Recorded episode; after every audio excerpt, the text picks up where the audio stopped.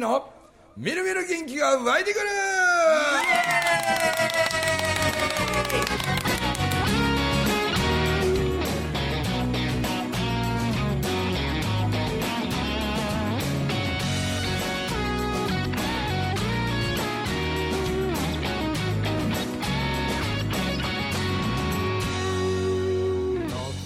はいおはようございますおはようございますおはようございます。えービリーさん不在シリーズ第2弾ということで。はい。ありがとうございます。いやまたねこの間の前回収録のはい。なんか話からあそうか友樹もはい。ちょいちょい公演とかな、はい。あの行かしてもらうようになったらサインせなあかんようになってくるそうですね。よな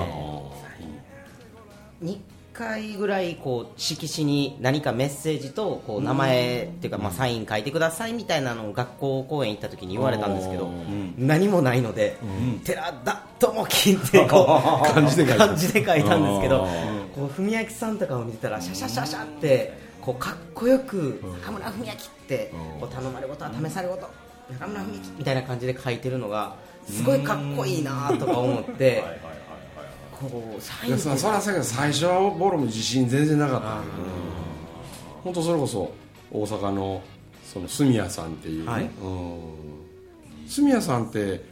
広告屋さんですよね。そうですね。広告ウェブデザイナーもやって、広告広告デザイナー。うん。でこうなんか今で言うたらその筆文字とかっつってさ、はい。こうなんかメジャーになったけど住谷さんなんかはかなり昔からす筆文字をやってたそうですね。人やから、うん。今は平筆文字をやってはるんで。平筆文字？そう平筆で文字書いてはるんですよ。へー。あこの先っちょが丸くとんがってるわけじゃなくてあの平べったい絵のあの絵の具の筆みたいな感じそうで。あれでもう筆文字をやってはって、へで石州という名前を赤い秋って書いて、はい石州という名前で活動されてるんですよあ僕石州でよよよう読まなくて赤秋って何って。言ったらこれ石州って言うんや言われてすいません言って。あそのまんま読んだんですね。だって分からへんやん感じって。まあパッと見ただけではね。音読みなのか訓読みなのかみたいなで住谷さんがこんなふうに書いたらええんちゃうか言うてはい。こう若い時な「えーなるほどなそんなふうにって言うけどここれがサインかな」みたいな。だけどもうなそれこそやけどもうそのいは最初の本出した時って33の時やから、はいまあ、今から21年前なんで,、でそのやっぱ本が出るとさその本にサインっていうのが、これがめちゃくちゃ多いから、はい。でも最初の頃のそのサイン書いたやつを持ってくる人たまにおんねん。この日にサインもらってるんです僕みたいなやつをこう見せてもらうやん、はい。めっちゃ恥ずかしいんよ。そのサインが下手すぎて。うんだけど同じ人間が書いてんのに20年前と今とで力強さなんか全然違うから、はい。あの20年前に書いてるサインやったら、はい。誰が見てもこの人自信なさげやなみたいな、だからこう字が相手に与えるインパクトっていうのは絶対いろいろあると思うなうん。そう思うとさっきこのね前回話してた、はいその別にまあ杉浦と筆文字講座をやるわけじゃないけど、はい。はい。あ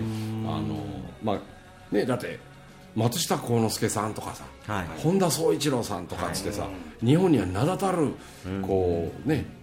うん大いなるうん成功を遂げた、はい。こう大事業家たちが何人もおいでるけど、はい。その人たちの自分の名前を書いたその文字なんかも、はい。杉浦だいぶ研究してるでそこにやっぱり共通性があるんやそうで。へということは逆を見ればさ、はい。頑張っても頑張ってもなかなかお金たまらん人は、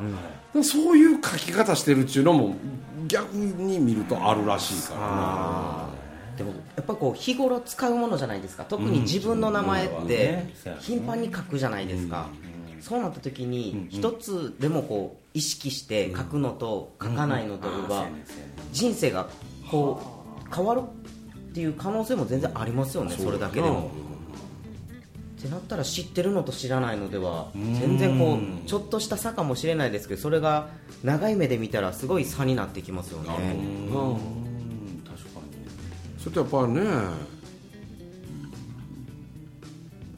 こう名前の字って僕らでもそうやけど書きやすいなこの名前っていう人もおるしめっちゃ書きにくいこうバランスが取りにくいみたいな。例えば中村文明なんかでもやっぱこう縦に書くならばやっぱこう最後の「秋」の字をはい。ちょっと座りよく若干大きめに書くと全体のバランスってこうで「文」の字はちょっと幅を狭めに書くとなんかこうこうこうなんかこうこう形全体のこう、まあ、絵のような感じで、こうバランスが良くなる書き方とかも絶対あるんよな、はい。うん。そう思うとこうぼ僕は人の名前をこう見たりこう書くの好きなんで、あ俺やったらこうやって書くけどなみたいなね、うん。文明さん字うまいですもんねうんまあ、まあまあなまあまあな。いやー僕名刺は文明さんに書いてもらった名前あ字ではい、で名刺を作らせてもらってるんですけどもう渡したら絶対にこれめちゃくちゃ字うまいですね。あ言われる？ってめっちゃ言われます。あほんま？自分で書いたんですか？っていやこれはもう文明さんに書いてもらいましたって言ったらええー、みたいな。むちゃくちゃ上手渋いって言っていろんな方にこの名刺の名前を褒めてもらえるんですよ。へなんか確か友樹の名前書いた時は寺田のあの一画目のはい。寺の字の上の横棒の、はい。短い方のね、はい。あの横棒を俺わざと下げて書いたよ、はい。下げて書きました。えなんかあそこになんか友樹って謙虚やないですかすごく。うん。うん。確かに。なんかその謙虚さをキープするためにこの一文字目を右上がりに書くより右下がりに書いた方が友樹の人間性と被るんちゃうかなとちょっとそう思ってね、えー。すごい思いのこもったそうなんですよ。字ですねそしたら。その時もそれを言ってもらってえー。この謙虚なところをっていうので一画目は下げてるんやでっていうのとかを言っなんか覚え覚えてるわそれ、えー。あの時でも結構寄ってましたよね。書いてもらった時すごくないですか？それを寄ってても覚えてるってすごいですよね。なんかこう俺妙に記憶力のいいとこあるやんか、はいはい。あれってねなんかこうお客さんね昔からその飲食やってたりするとこうお客さんでも見えになると、なんか俺昔からそういう名前に興味あったんやと思うんですよ「えお名前なんておっしゃるんですか?」言うて「い。やお岡本です」って「いやそれ名字ですよね。下の名前なんちゅうんですか?」言うて。そしたら「えどのどの字書いてですか?」とかって言ってした瞬間になんか知らんけどこの人のご両親は、この人の赤ちゃんの生まれたての顔を見て、なぜこの漢字を当てはめたんやろうかなっていう,、うーその僕はそのなんか変なあの能力も何もないんやけど なんとなくその人の頭の後ろにもしご両親が置いてたとするなら、この文字に何か思い託してんちゃうんかなとか、っていうことまで想像しながらその名前をこうなんかこうそ空に書くというかねこうなんか紙に書かんでもああこの字ですねみたいなふうにした時にあ俺ならこう書くなみたいな岡本の元をちょっと、まあ、まあ女性ならちょっとこう狭めにするかなとか。でなんかその下の名前の文字によっては岡本の元の字のこの横の開きを少しこう力強く例えば取って止めるような書き方すると下の字数の少ない名前の方とのこうバランスが取れるんちゃうかなとかを考えながらちょっとだけ空に書くんよ。でその字の全体の映像が残るんよ。ほらほんで何年か経っていやもう7年8年ぶりやしするから覚えないと思うけどとか言いながら話しかけられるといやちょっと待ってくださいよって言った時に、なんとなくなんやけど、確かこの人の字はって言って名前はじゃないんよ。字の形はからこう記憶を検索してくる。そうするとねフルネームで出てくんねん。へ なんか知らんけどその字までね。うん。ほんでみんなが「えなんでそんなことまで覚えてんの？言うてめっちゃ驚かれること多分にあるのはその覚え方が映像なんで、しかも自分ならこう書くなというやつが残るなんで友樹の名前もそう酔っ払いながら書いたかもしれんけど、確か寺の頭は下げたなとか、うん。で寺の下の横棒はちょっとあえて長めに書いたなとか、うん。はい。はいで「た」と「とも」はちょっと小ぶりに書いてはい「き」はちょっと大きめに若干大きめに書いたと思うな、はい。でこの「光る」という辺の2つ目をピョンって跳ねたよな気がするな。はい。あそうやってねこうええ映像でこうだから覚えてしまうのかだからやっぱり映像ってすごいですね。だからその文字じゃないんですもんね。その書いた文字の映像ですよね。そうそうそうすごいな。こうその寄って書いたこう書いてくれてその思いもちゃんと覚えてくれてるっていうのがしかもその時に言ってくれてたことを今また教えてもらってむちゃくちゃ嬉しいですよね。その思いが。倍増してうわめっちゃ嬉しいなっていうもう一生あの名刺のあの文字は絶対使い続けようと思ってるんで。それは嬉しいなはい。いやだからなんか俺やっぱ映像系なんかな。だから喋るんもそうやん。なんかそうですね。自分でそのね昔こうこんなことがあってねとかって言って、あのそれ前回の収録でもその歯ポキって折れたやつの、ね、口の中のあのそのそら豆の天ぷらをその流しうえって出して指2本うえ言いながら涙流しながらゲーゲー吐いてとかって言うてた時のあの流しの映像を思い浮かべながらあの時も喋ってんのよ。そうすると多分なんかその講演会場でもそうやと思うねんけど、なんか文明さんの話はもう映像が見えるんよっていう、そうですね。そのあなたの見てる映像と多分俺が頭で思い浮かべて皆さんに映像を送ってる元映像ほぼ一緒やと思うんですよ、うん。なんで共鳴し合うんやないかなって、うん。なんでただお話をして鼓膜を震わせて音が聞こえていくっていうのは話してるっていうことやと思うし正確に相手に伝えるのは伝え方なんですよね多分あのアナウンサーがやってることでしょ、けどもねなんか話聞いててめっちゃ感動するっていうのは、話し方がうまいんじゃなくて、こうなんか響くんでしょうねきっとね、響いたりもう一つ言うならばなんかこう震えたり、不思議とですよ。話す響く震えるってこれ全部ハヒフヘホなんですよ話すの歯響くの火震わすの風でねハヒフのなんかこう僕の中ではそのハヒフの原則があって、ただ話し前半なんかはただ話してるだけ。やでだんだん火のレベルにギアが上がってくる。ほんで風のレベル震えるところまで来てる時はもうなんかお客さんたちもちょっとこう前のめり加減になってる。でその時はこうなんか映像がこう飛び交ってるようなね。それがあるから映像を浮かべてそれを覚える。みたいな得意なんかな。確かにでも映像で届きますよね文明さんの話は、でもその話す響く震わせるの時にしっかり心わしづかみにされてブレブレブレブレブレって震わされてもうその後話してくれないという ド S やからドね S やから。僕ももう5年前ですね。初めて聞いた時に、あの時は僕はもう聞くつもりがなく言ってるんですよね。聞きたくないっていうかもう別に興味がないしっていう、もう無理やりというかこうちょっと騙された感じでい 言った感じだったんでもう本当に失礼なんですけど、このその時あのコラボで、うん。コラボっていうか文明さんと天竺マンさんと圭介さんと。でその時のオープニングが誠司さんのショーだったんですよ桑名でやったあのおかんのあれの時やって。でも行く気がないし、なんでなんていうせっかくの休みの日に、なんか公園って行ったことがなかったんで、公園書いてみたいな。あのお父ちゃんもお母ちゃんもあそうです。そう姉ちゃんに騙されたんやそうです。姉ちゃんに。なは行ってななんなんっていう、まあ、本当にこんなもう腕組んでみたいな感じで言ってたんですけどまあ一瞬で変わりましたね。前のめりになって。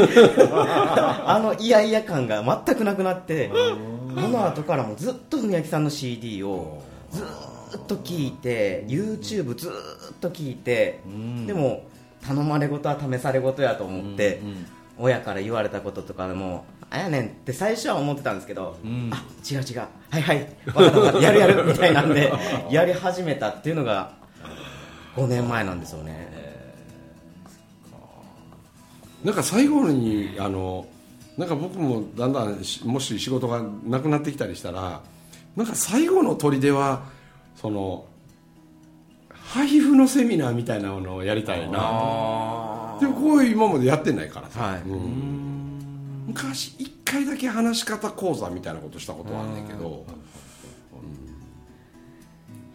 でも僕話し方ももちろんすごいじゃないですか、でも文明さんの思考回路を知りたいです。こうなんか思考回路。どうやってその思考になるんやろうっていうこう着眼点というか視点が人と違うじゃないですか。そうかな、なんかこう怒らないとかでもそうじゃないですか。人を許せるその文明さんのこうなんか考え方というか捉え方というかものの見方が違う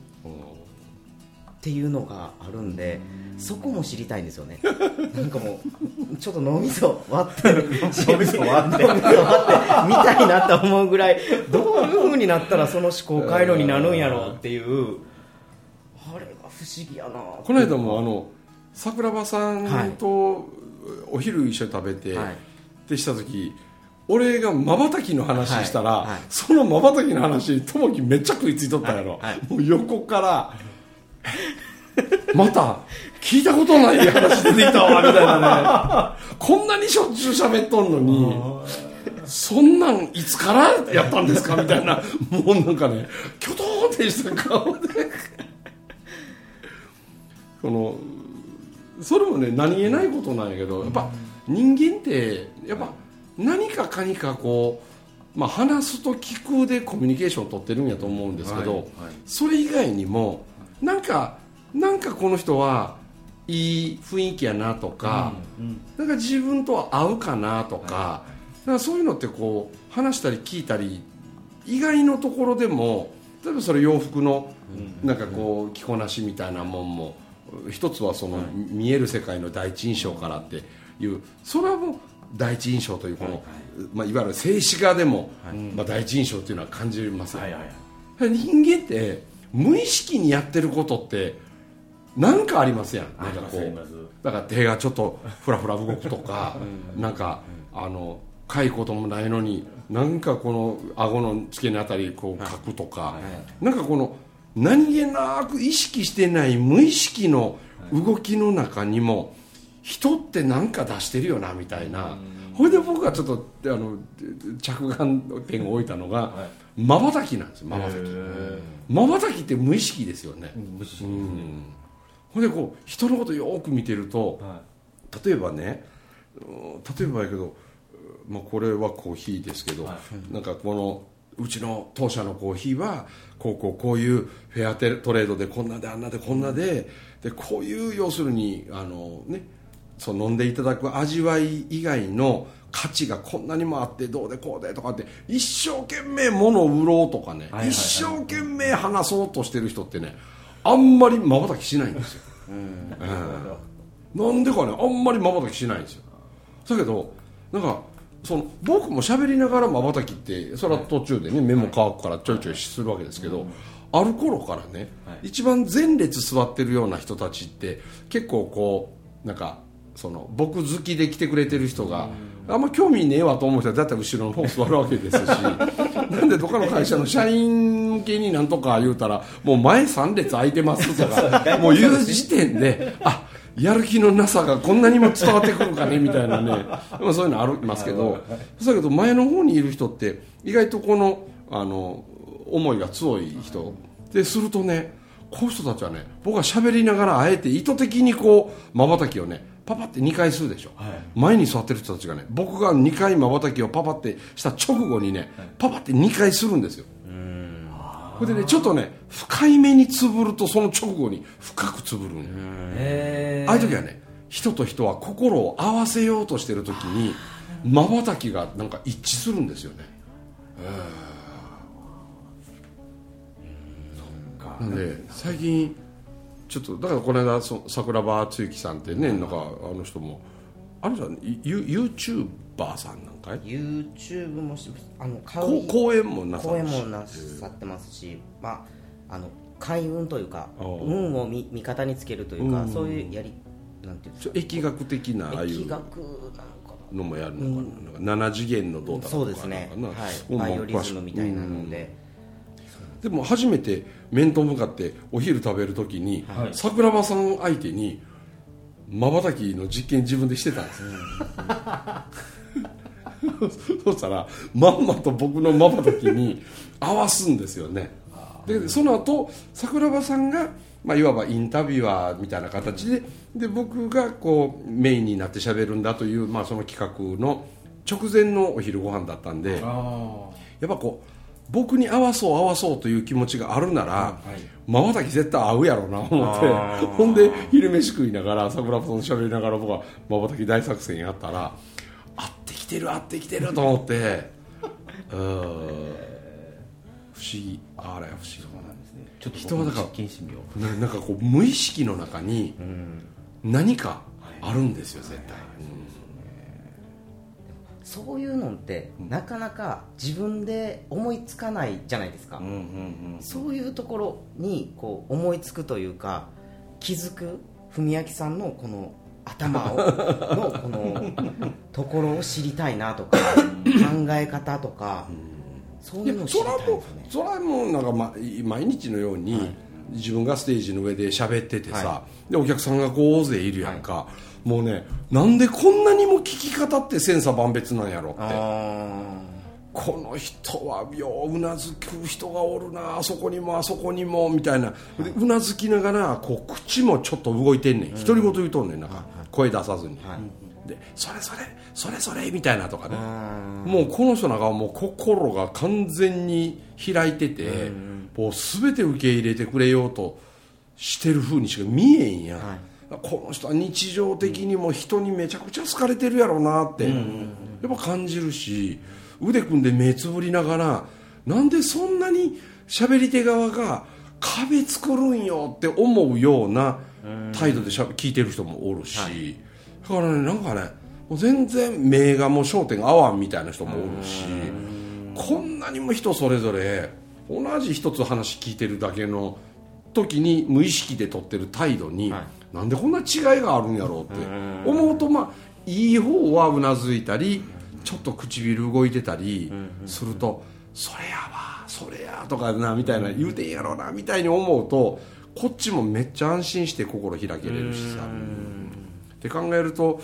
無意識の中にもしかすると人の魅力をこ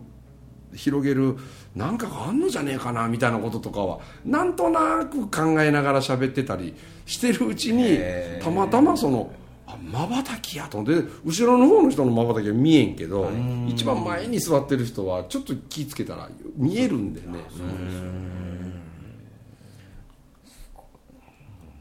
どういうのを考えながら講演してるっていうこと自体もすごいなと思いますけど。な。すごいですよね。いつかそういう。震わすテクニックみたいなあれやりたいな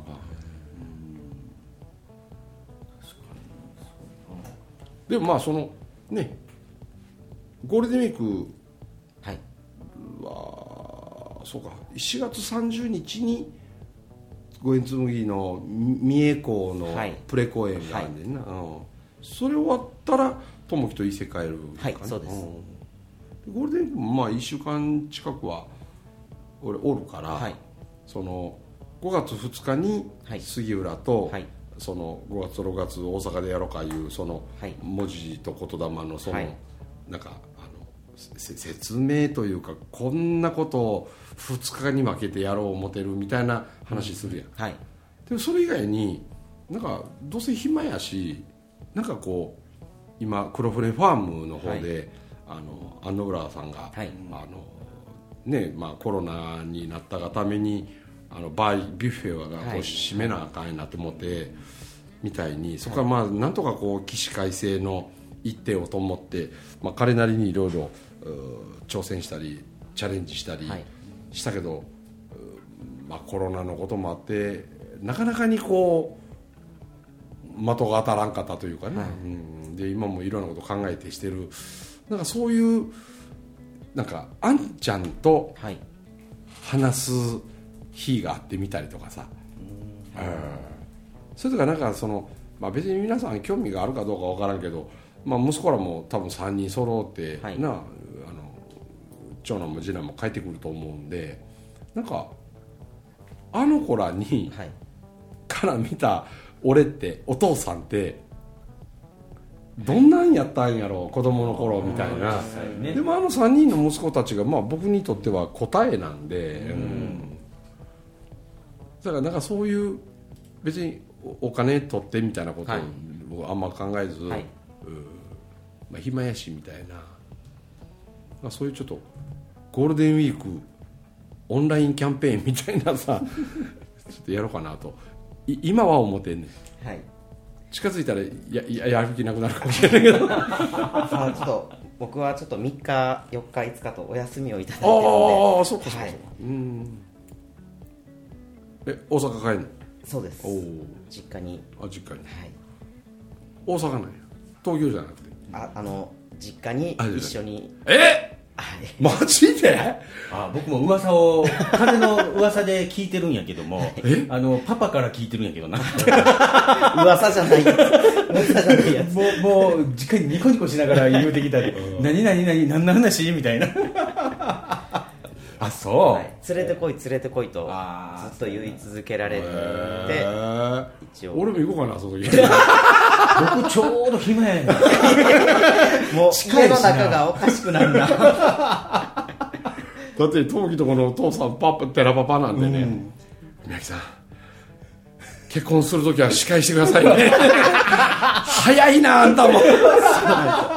むっちゃ早いんですよ。もう勝手に段取り決めててしかももう強制がすごくてあのーなんかいつこいつ来るんやいつ来るんやっていうところからなんかこう旅行に行こうかっていうし初対面で旅行って結構厳しいじゃないですか。ちょっとな。相手からすると。ちょっとな。やのになんかこういや旅行行ってここ行ってじゃあどこ泊まろうかとかもう先々こう いろんなことを決めようとしてちょっと待ってちょっと待って。いや大丈夫やで。初デートから家族がついていくといいことあるかわからないの